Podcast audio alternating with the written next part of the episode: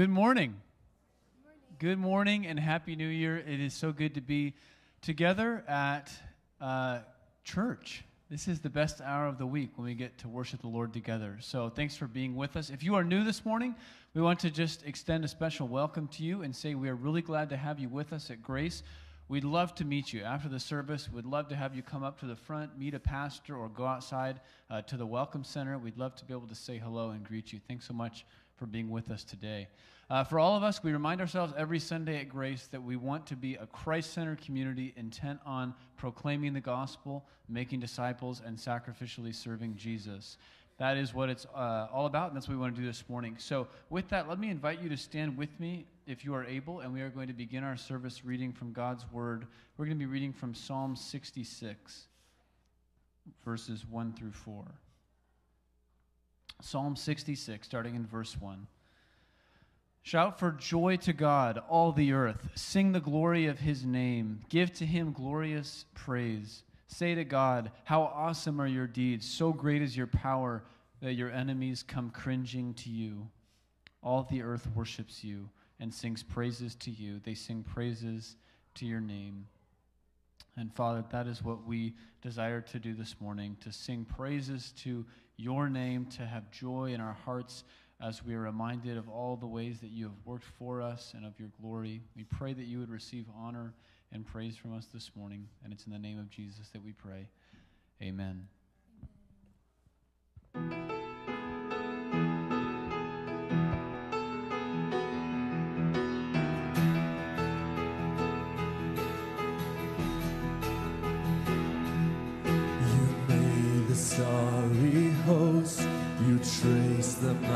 Mountain peaks. You paint the evening sky with wonders.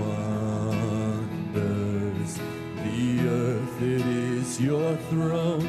From desert to the sea, all nature testifies your splendor.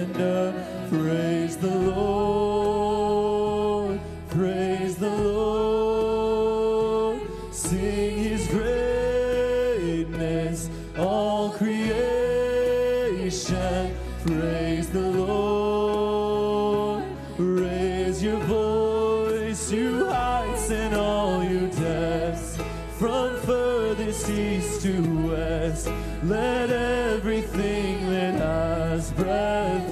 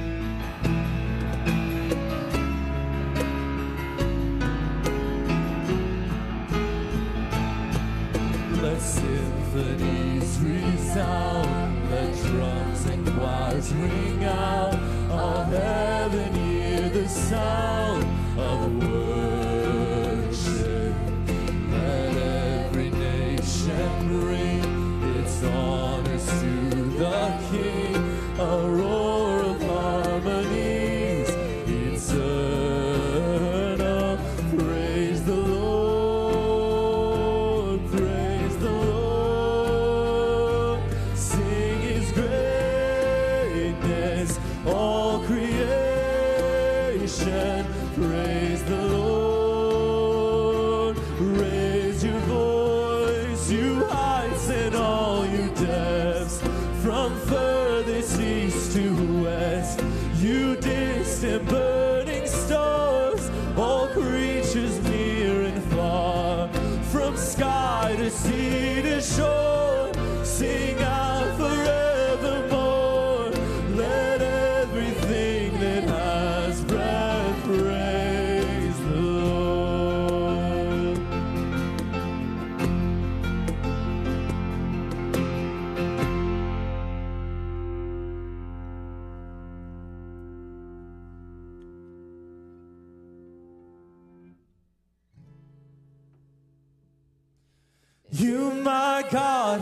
Saved my soul.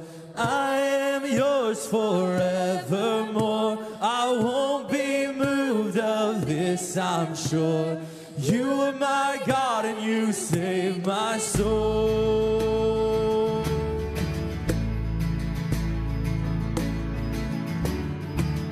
I was lost when you came for me, held in chains by the enemy, them in victory. Now I'm free, I am free. You're my joy,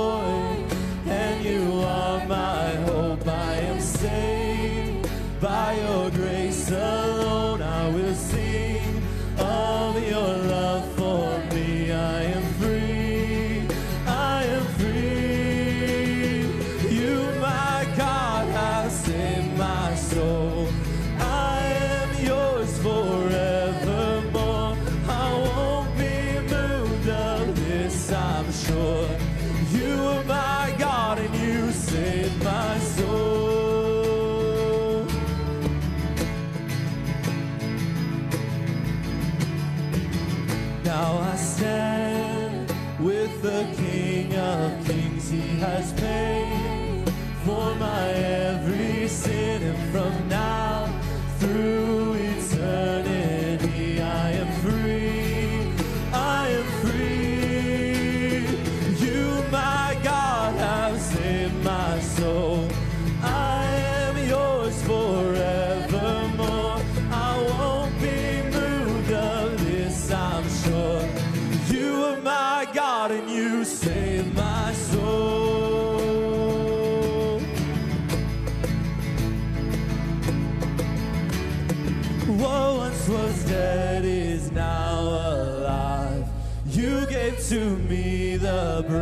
breath of life.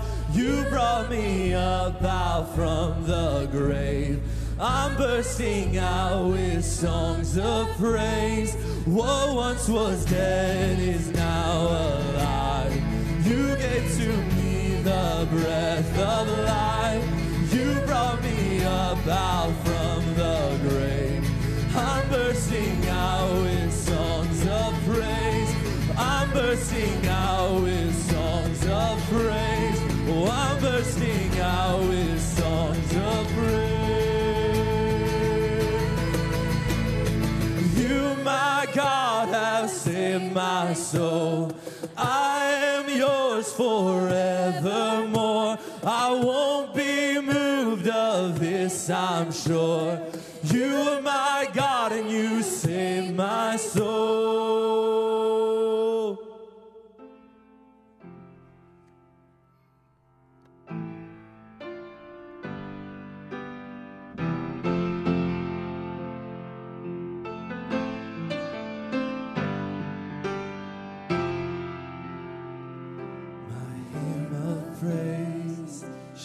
Be forever, Jesus, my firm foundation in shifting sands, my strength and hope through many fears and failures, the disappointments of the past. His constant love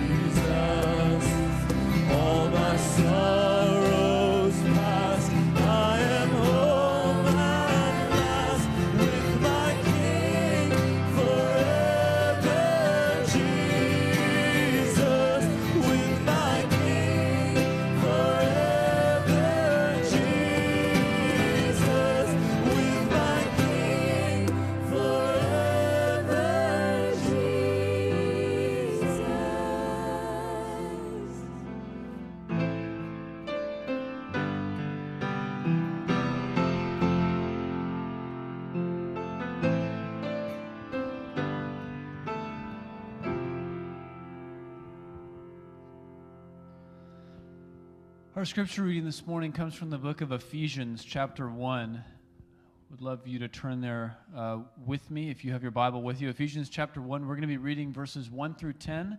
And we're actually beginning a new preaching series through the book of Ephesians starting this morning. So, very exciting and looking forward to what God has for us in this amazing letter. We'll remain standing together out of honor for the Lord and His word. Ephesians chapter 1, starting in verse 1. Paul, an apostle of Christ Jesus by the will of God, to the saints who are in Ephesus and are faithful in Christ Jesus, grace to you and peace from God our Father and the Lord Jesus Christ. Blessed be the God and Father of our Lord Jesus Christ, who has blessed us in Christ with every spiritual blessing in the heavenly places, even as he chose us in him before the foundation of the world, that we should be holy and blameless before him. In love, he predestined us for adoption to himself as sons through Jesus Christ, according to the purpose of his will, to the praise of his glorious grace with which he has blessed us in the beloved. In him we have redemption through his blood, the forgiveness of our trespasses, according to the riches of his grace, which he lavished upon us in all wisdom and insight, making known to us the mystery of his will, according to his purpose which he set forth in Christ as a plan for the fullness of time, to unite all things in him, things in heaven and things on earth. You may be seated. And in a moment, we're going to go to the Lord in prayer. As we do, want to mention one of the missionary couples that we support. That's Tom and Marianne Barlow. They are serving in Birmingham, England, and working with a local church there, along with church leaders who are serving elsewhere. So, as we pray this morning, we will uh, pray for them. Let's pray together. Father, we are amazed by the power of your word, and we thank you so much that we can gather week after week, Sunday after Sunday, to be built up by your Spirit as your word is preached. Lord, we thank you that you give us birth by the word of truth, and it's able to build us up and to sanctify us. It may seem funny to the world, or strange, or even silly that we would gather to hear. Uh, to hear every week from a book written so many hundreds, even thousands of years ago, but we know that this is your perfect word. And as we start this study through the book of Ephesians, we want to ask, Lord, that you would continue to work in our hearts collectively as your people to build us up towards maturity in Christ. Would you use this book to, to show us your glory and your sovereignty and your grace and your love, the greatness of Christ as the one in whom you will unite all things?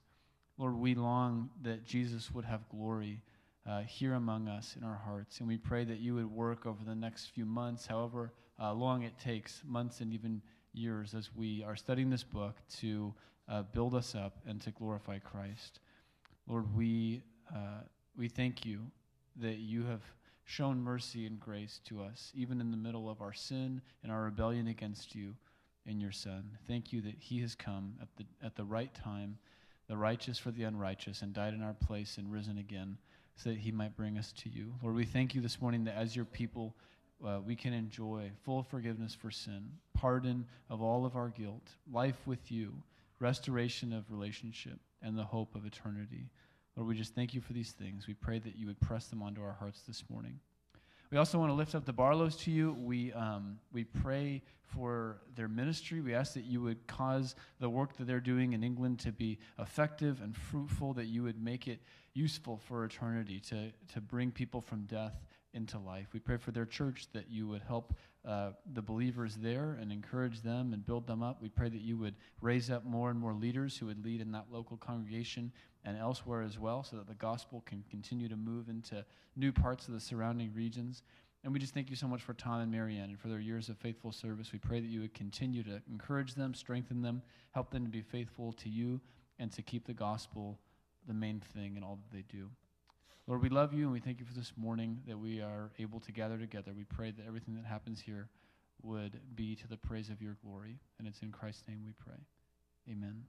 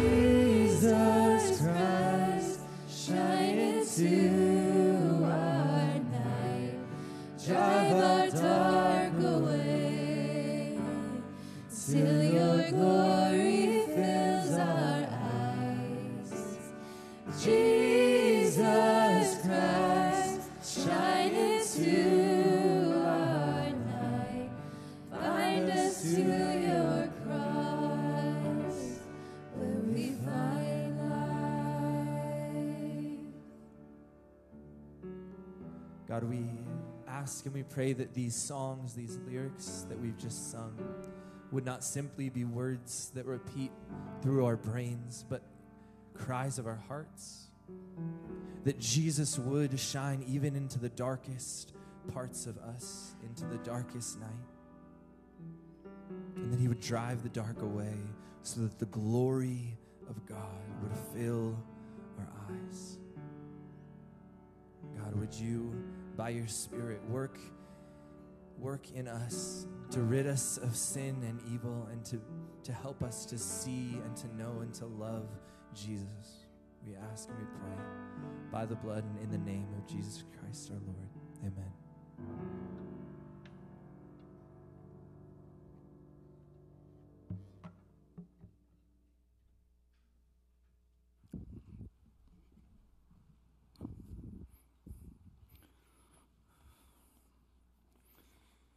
It is a thing of beauty and power.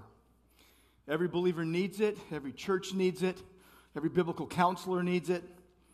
It forms your identity in Christ, it summarizes what it means to be a Christian, clarifies the heart of the Christian faith, it gives God's plan for the church, it shows how we are to live as Christians.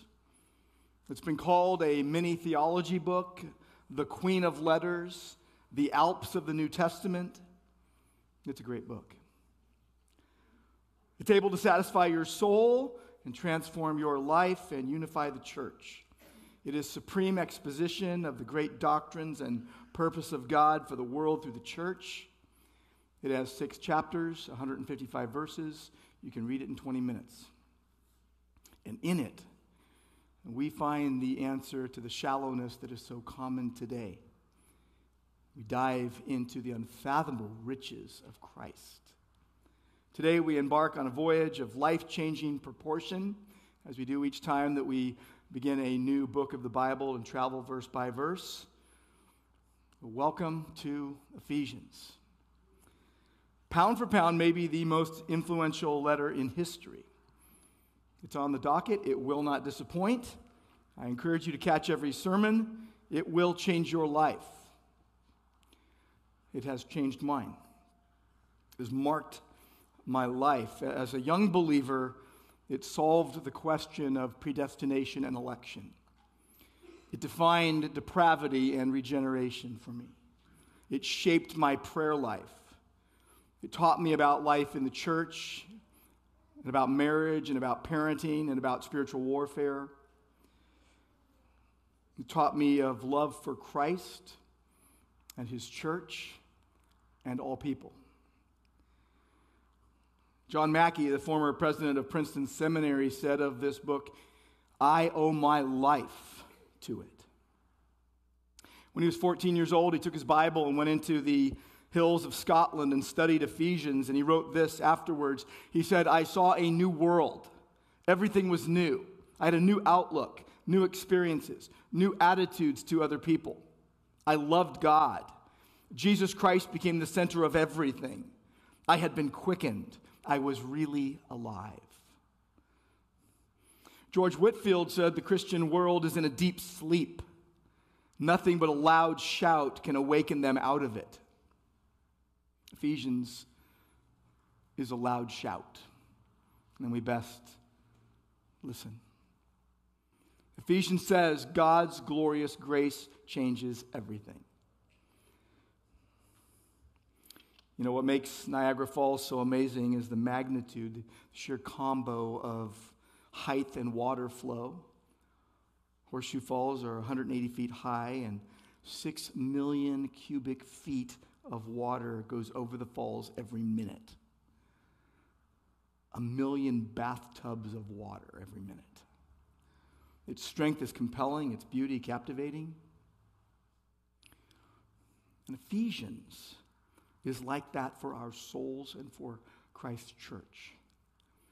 It defrosts your heart, it inflames your soul, it gives you a passion for souls, it, it sets you on a, on a crash course with the world. Ephesians is about God's glorious grace in Christ that power, powerfully saves and unifies the church and empowers a life of love. It is heartfelt, it is doctrinally and theologically rooted, it is deeply theological, it is intensely practical. It was Calvin's favorite. Chrysostom called it sublime and difficult. Origen said Paul heaped up more obscure ideas and mysteries in it that were unknown to the ages than all his other letters. Erasmus believed that Peter had Ephesians in mind when he said of Paul's letters, there are in them certain things difficult to understand. First three chapters, bedrock biblical doctrine. Last three chapters, orthodoxy lived. Doctrine lived. You know it, live it, believe it, be hearers of the word, but then be doers of the word. First three chapters tell us here's who you are in Christ chosen, adopted, redeemed, sealed, empowered, brought from death to life through, great, uh, through grace. Last three chapters tells us how to live in Christ. You're raised with Christ and seated with Him, and you're created for good work, so be walking in love by grace.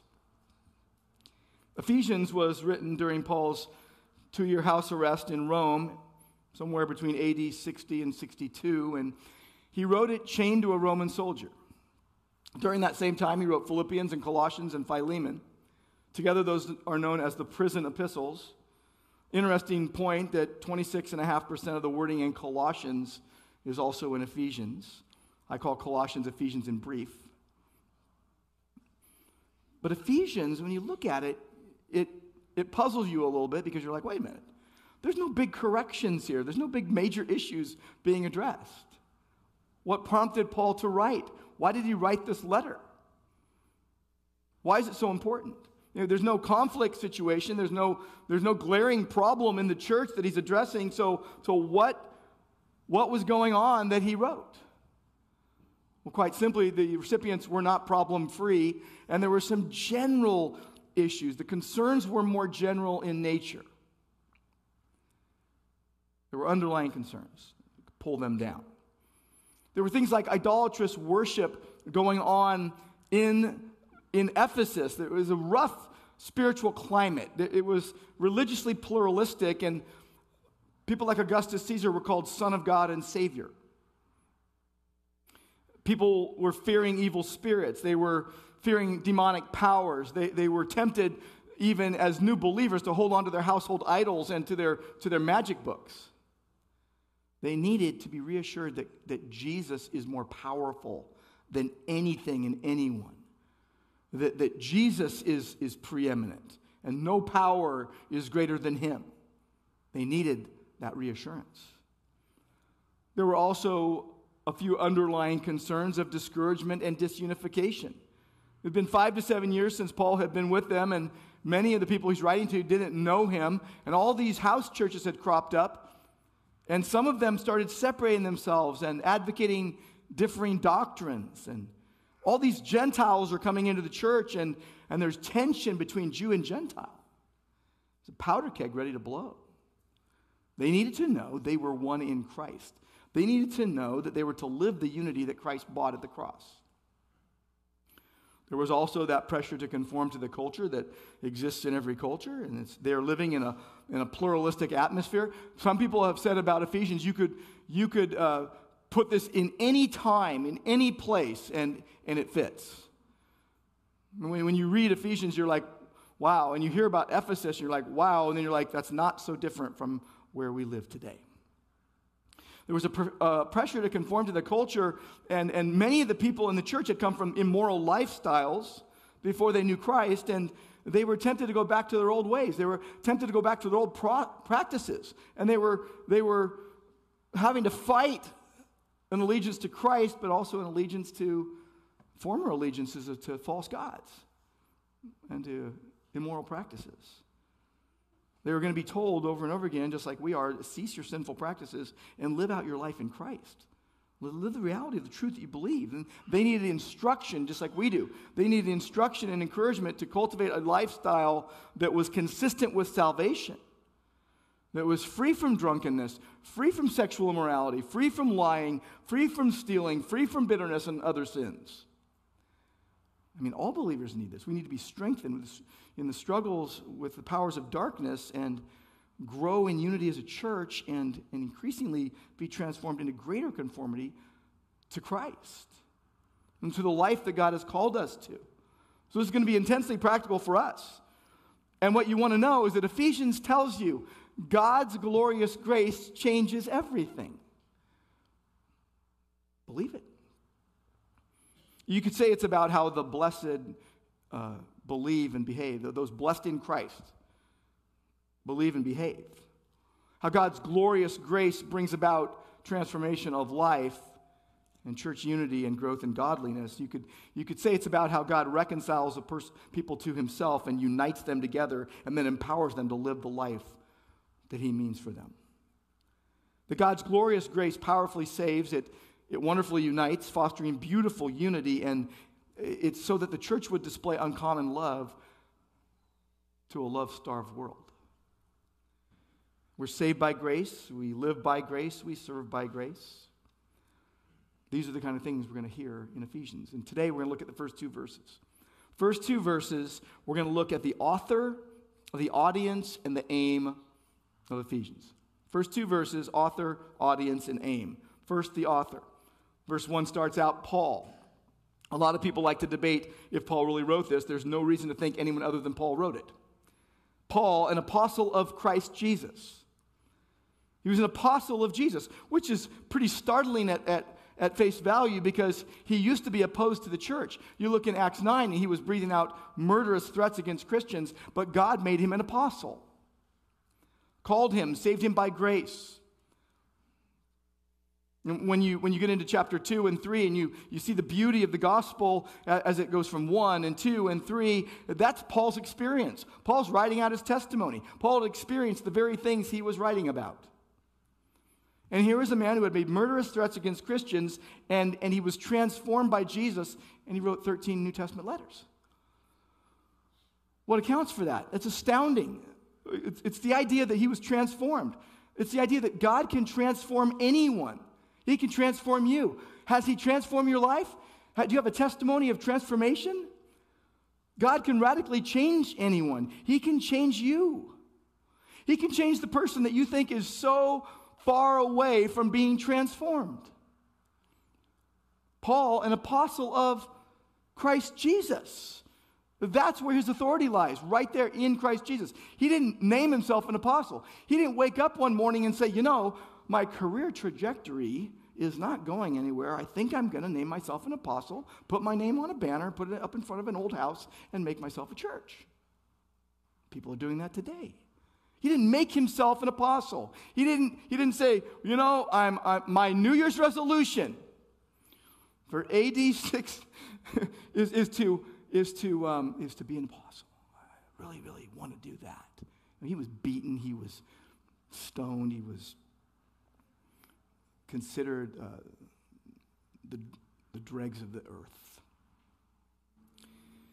He made murderous threats against Christians, and then he wrote all these New Testament letters, and the only thing that explains it is that he was saved by Jesus. And you'll notice he says he's an apostle of Christ Jesus by the will of God. God wasn't giving in to Paul's wishes. God decided. And Paul even said in Galatians, he was chosen before birth. What it emphasizes is God's purposes, not Paul's. God's purposes. What this is going to tell you and I is that, wow, if the author is authoritative in the authority of Jesus, I better listen to what he's saying. I better not try to explain away everything he's saying. Some of you come to Ephesians and you think you have it wired. You think you know it all. You think you've got everything figured out. And what you'll realize right away as you dive into the deep end is that God has it all wired and God knows it all and we have a lot to learn. Every one of us. The will of God is what put Paul in place. It emphasizes God's purposes, God's desire, God's divine resolve to do something according to his will. It's always in the singular, and it means that God's will is powerful, and, and his will is his desire and resolve to do what demands action. As one person put it, it can't remain in the sphere of thought it demands action. God's will demands action. God is a living, personal being who acts freely according to his sovereign will and character, and he brings to bear his will upon his chosen people, to all who serve him. So God was not giving in to Paul's whims and desires, he was, he was working his will out in Paul. You want that to be true of your life. That when we do God's will, it brings him pleasure and glory but he wants. Paul didn't declare himself an apostle. God appointed him from birth.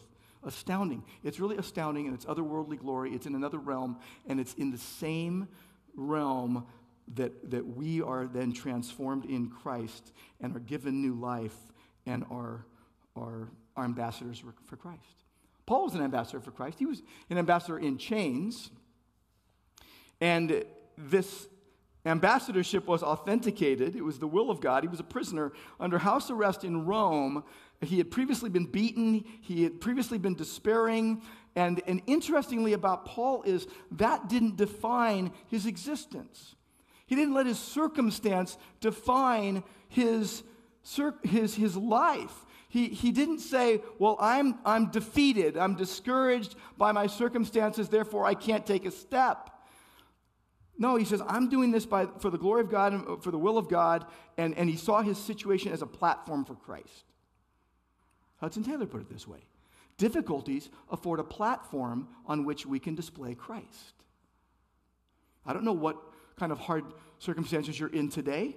I don't know what kind of pain and, and uh, misery you're going through. All I can say is that God knows your circumstances, and you can count on Christ. You can trust in Christ. You can, you can put your whole trust and faith in Jesus Christ. Don't let your circumstances define you.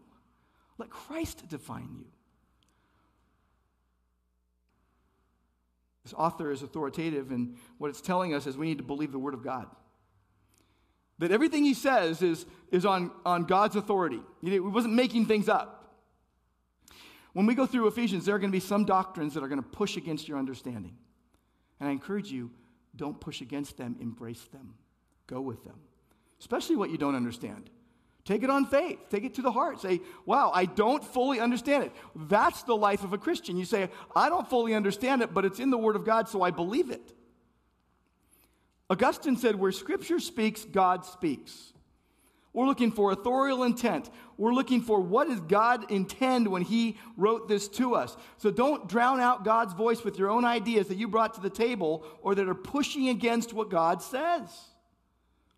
Let us receive His authoritative conscience binding ideas and let them shape our hearts and our homes and the household of God. That's what God wants for his people. That he who saves and sustains every believer wants you by faith to believe the bare word of God.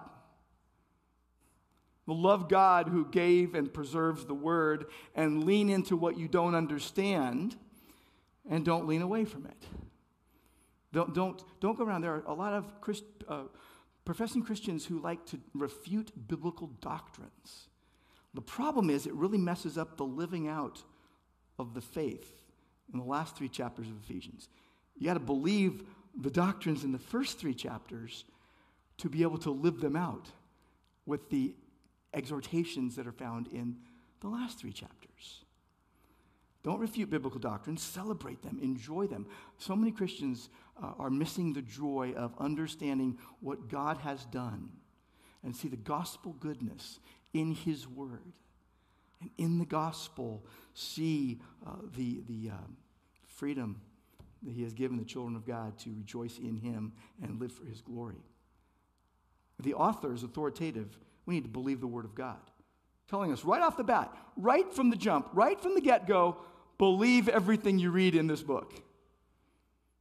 And the audience, it says it's to the saints. That's just a, another way to say believers, members of Christ's body, those called to be holy, those who believe in Jesus Christ, God's covenant people. The believers who are in Ephesus. They're, they're living in a place, they're living in a location. Ephesus was a hard place for a Christian to live.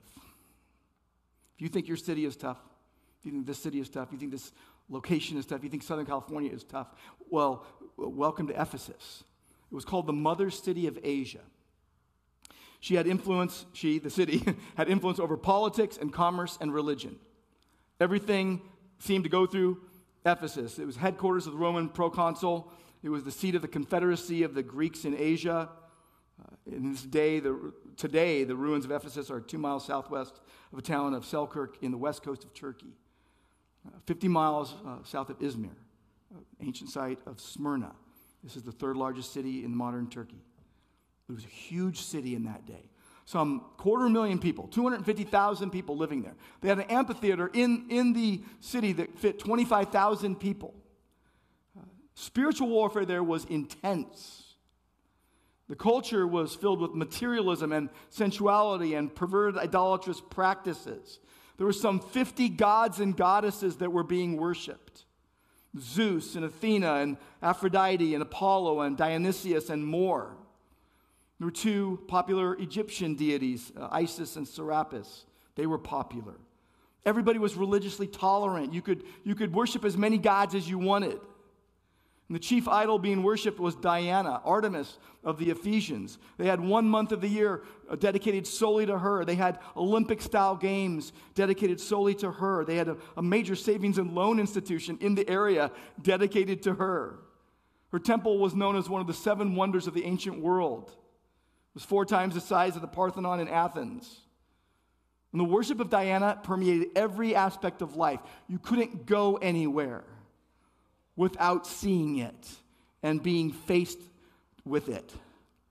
Twice a week, uh, there was a procession of her followers that would march from the temple all the way through the city and back to the temple, raising her statues high. They called her their guardian. They called her their protector. They called her the queen of heaven. They called her their Lord and Savior. And everyone was into magic and spiritual powers. They, Ephesus had a, a reputation for magic and the occult. There was an animist worldview. It was good and evil spirits. They, they thought that everything was controlled through spiritual powers, through rituals and incantations. They were living in Ephesus, and he's writing to believers whose souls were being assaulted by these things. And he writes to them and he says, I'm writing to you, the saints who are in Ephesus and are faithful in Christ Jesus. What's he getting at? Is he saying that there were some believers there that were unfaithful to Christ Jesus? No, this is just another way of saying believers in Jesus, people who are trusting in Jesus. Faithful in Jesus means they trust Jesus, they're believers. They're saints, they're believers, they're, they're not pagans. It was another way to say believers in Jesus. They're, they're cleansed by the blood of Christ. They've been reoriented in their life. They've had the renewing of the Holy Spirit. They're separated from the world, even though they're living in the world, and they're consecrated to God. Just like you and I, as believers today, we're in Christ's body, the church. We belong to God's household. Christ's self sacrifice purifies his covenant people to be holy, and we're living with unclean hearts in an unclean world. And there was stiff spiritual warfare going on. And in Acts 18 and 19 are, are talking about all these things. There's reckless idolatry, there's riotous opposition against Christ and against his people. Many would run for the hills, and here it would have been so difficult for these Christians to remain and to stand and to, to not turn away to their old practices. And he's saying to them, You're disciples of Jesus. You follow the way, the new way of life. You've been redirected. In fact, Luke tells us in, in Acts 19 that many believers, when all those riots were going on and all the opposition was happening, they gathered their magical books together and burned them. They didn't say, hey, we're going to give them to somebody else and you know, make some money off of these. They just said, they're garbage, we're going to get rid of them. They're harmful. They shouldn't exist. Superstition abounded tempted to keep using magical spells and praying to false gods and other spirits to help them in their life. Puritan John Trapp said it's the nature of faith to believe God upon his bare word. Read it, believe it, live it. What are your options? Believe lies or believe the truth? One person put it this way sense says it will not be. Reason says it cannot be. Faith says it both can and will be because I have a promise for it. I see it in the Word of God. I'm going to live it. I'm going to trust God and His power and His promises, and I'm going to live it. But what it shows us as He's writing to a church, a whole group of believers, what it shows us is how much we need to stick together as, as believers, how much we need others to help us see truth and to live truth and to stay firm in the faith. And we need our family and friends and community in Christ. And, and I want to ask you this question How do you think of this church? How do you think of Grace Church of Orange? How do you think of it? You might be coming in the door thinking, you know, they really need me. Or, I really need them. I hope upon deep reflection you realize it's both. But a telling indicator is if you walk in the door with the, with the first idea they need me. See, Ephesians smashes personal agendas, prideful agendas. Ephesians melts your heart to be tender toward people. It's not about getting your point across, it's about glorifying God. It's about being part of a community of faith of believers that, that takes more than you and I have got. It's true. Being a part of the church takes more than you and I have got. We're not independent contractors showing up saying, People need me. We do realize we need each other. But what Ephesians is going to call you to do is let go of jealousy and let go of envy and let go of grudges and let go of divisions. It's going to tell you to lean into relationships and allow the Word of God to transform you. It's going to tell you share your life and your gifts and your hopes and your dreams and your plans and your goods and your home. It's going to tell you, church, unite. Stick together to face the onslaught of a culture that is hell bent on, on removing every vestige of truth.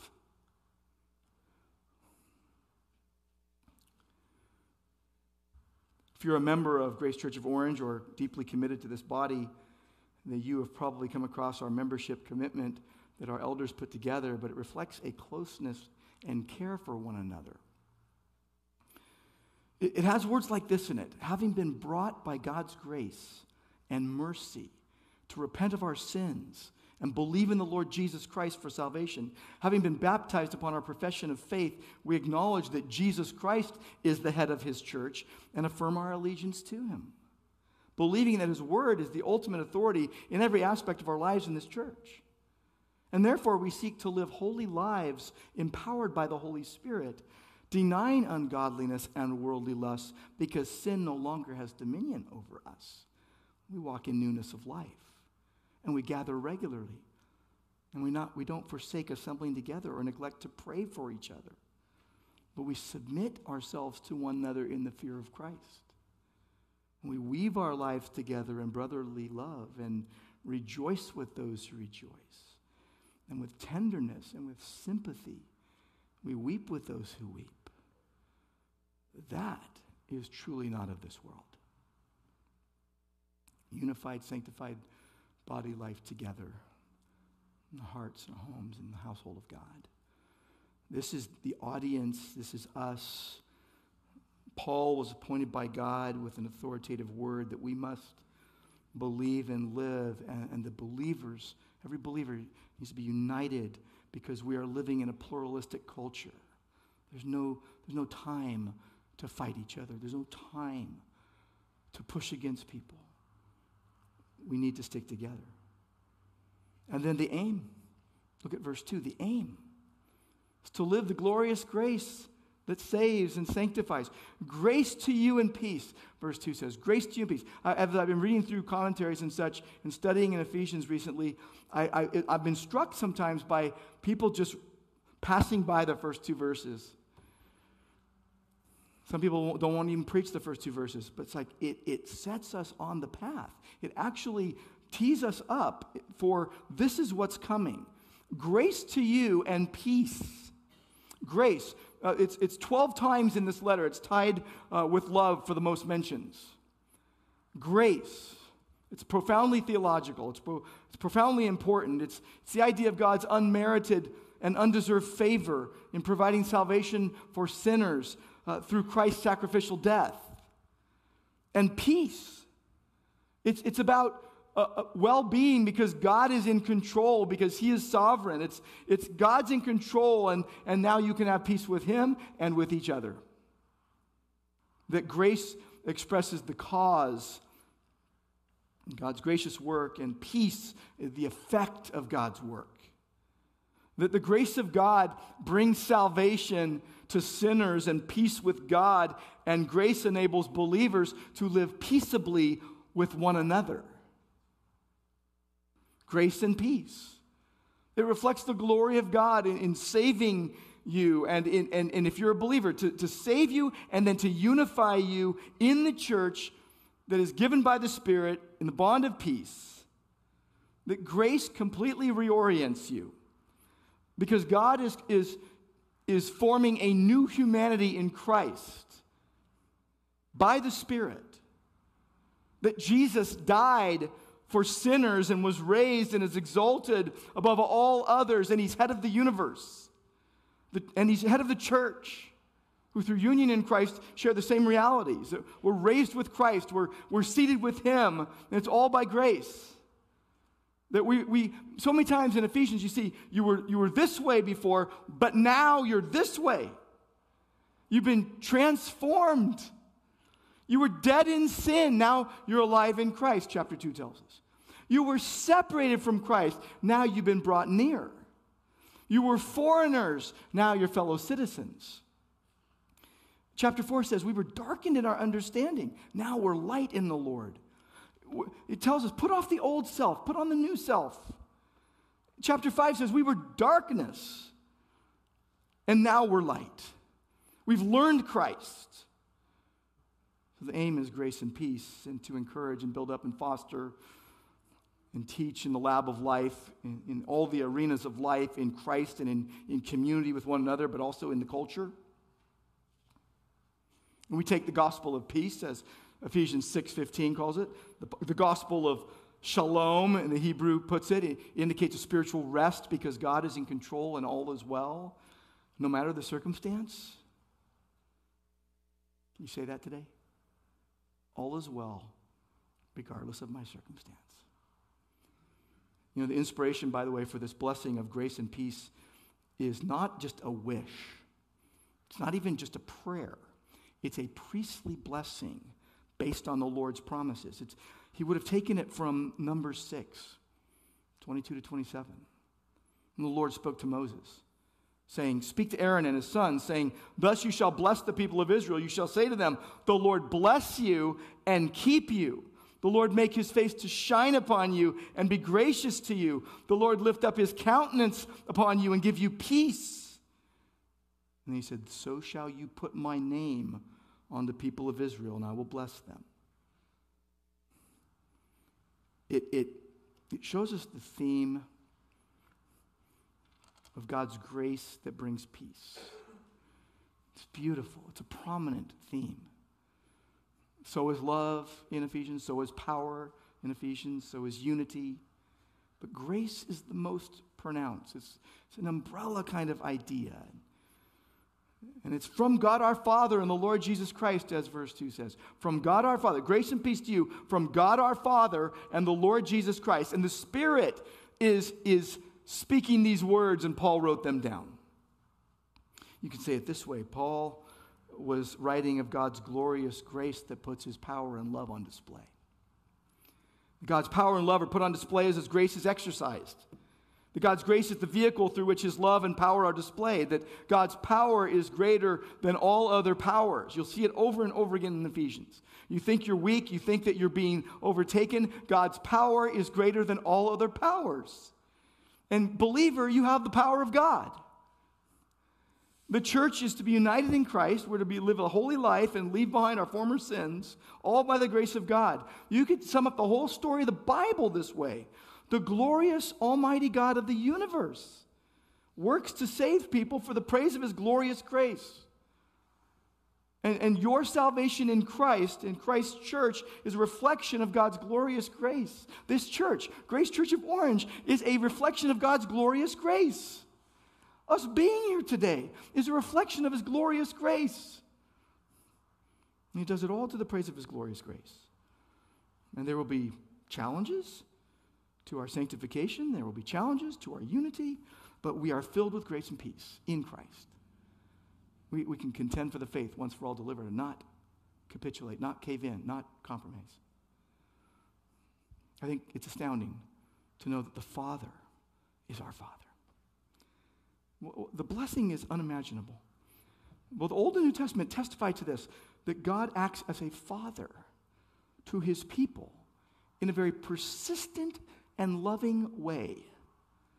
Psalm 103 says, As high as the heavens are above the earth, so great is his steadfast love to those who fear him. As a father shows compassion to his children, so the Lord shows compassion to those who fear him, to those who love him, to those who obey him, to those who believe him the sovereign uni- Lord of the universe, is interested in you and intimately and tenderly identifying with all of his adopted children, who, by the way, used to be called children of wrath.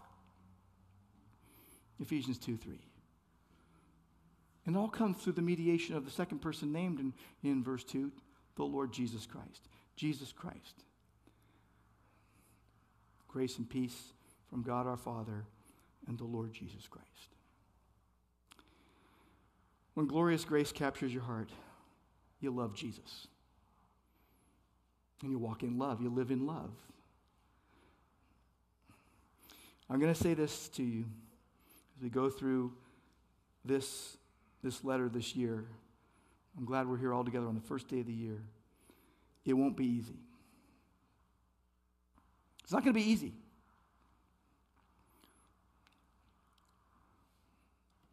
If you want real life change, what you need to do is go to a source that knows more than you.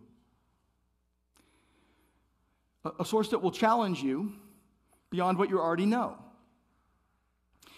And I, I, just need to tell you that this letter is the work of the Holy Spirit, meaning we should not trifle with it. We should not cast it aside. We should not, we should not say, I already know what it means, and then somehow twist what it says. What I want us all to do is listen with open and attentive hearts. Uh, know this the same power that spoke the word, the same power that buoyed up Paul, the same power that was helping the Ephesians live in a pluralistic, ungodly culture, the same power that saves, the same power that sanctifies, is the same power at work right now in and through the Word of God as it goes out to the church and then to the ends of the earth. This letter is the work of the Spirit of God. We need to listen with open and attentive hearts and know that the same power in the first century is the same power at work today. And we, we then, in that power, can resist the magnet pull of the world, the flesh, and the devil. I want you to go to the last two verses of Ephesians, if you will. We looked at the first two verses today. I want you to look at the last two verses with me Ephesians 6, 23 and 24. You need to read those and consider those with me just for a moment. Consider them bookends, okay? We saw the left bookend today, we're going to look at the right bookend real quick right now.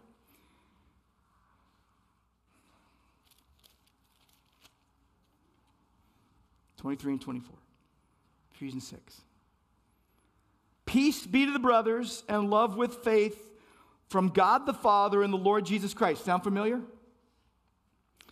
Verse 24 Grace be with all who love our Lord Jesus Christ with love incorruptible.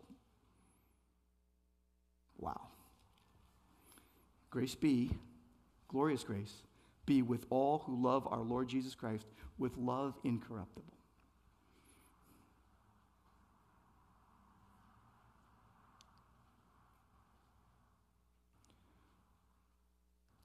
Some 30 years later,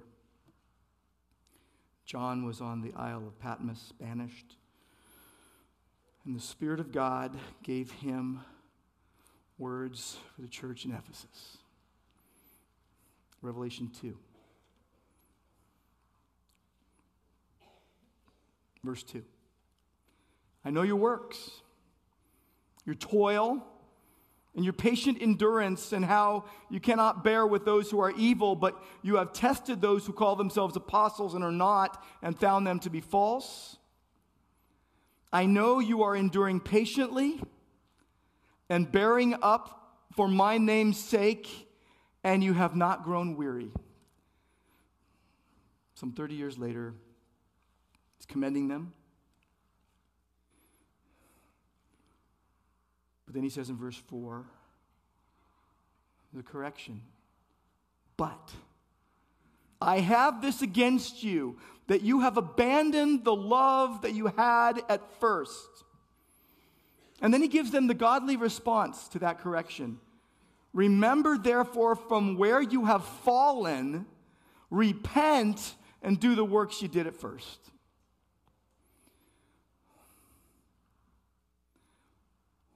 What happened? What happened to them over 30 years?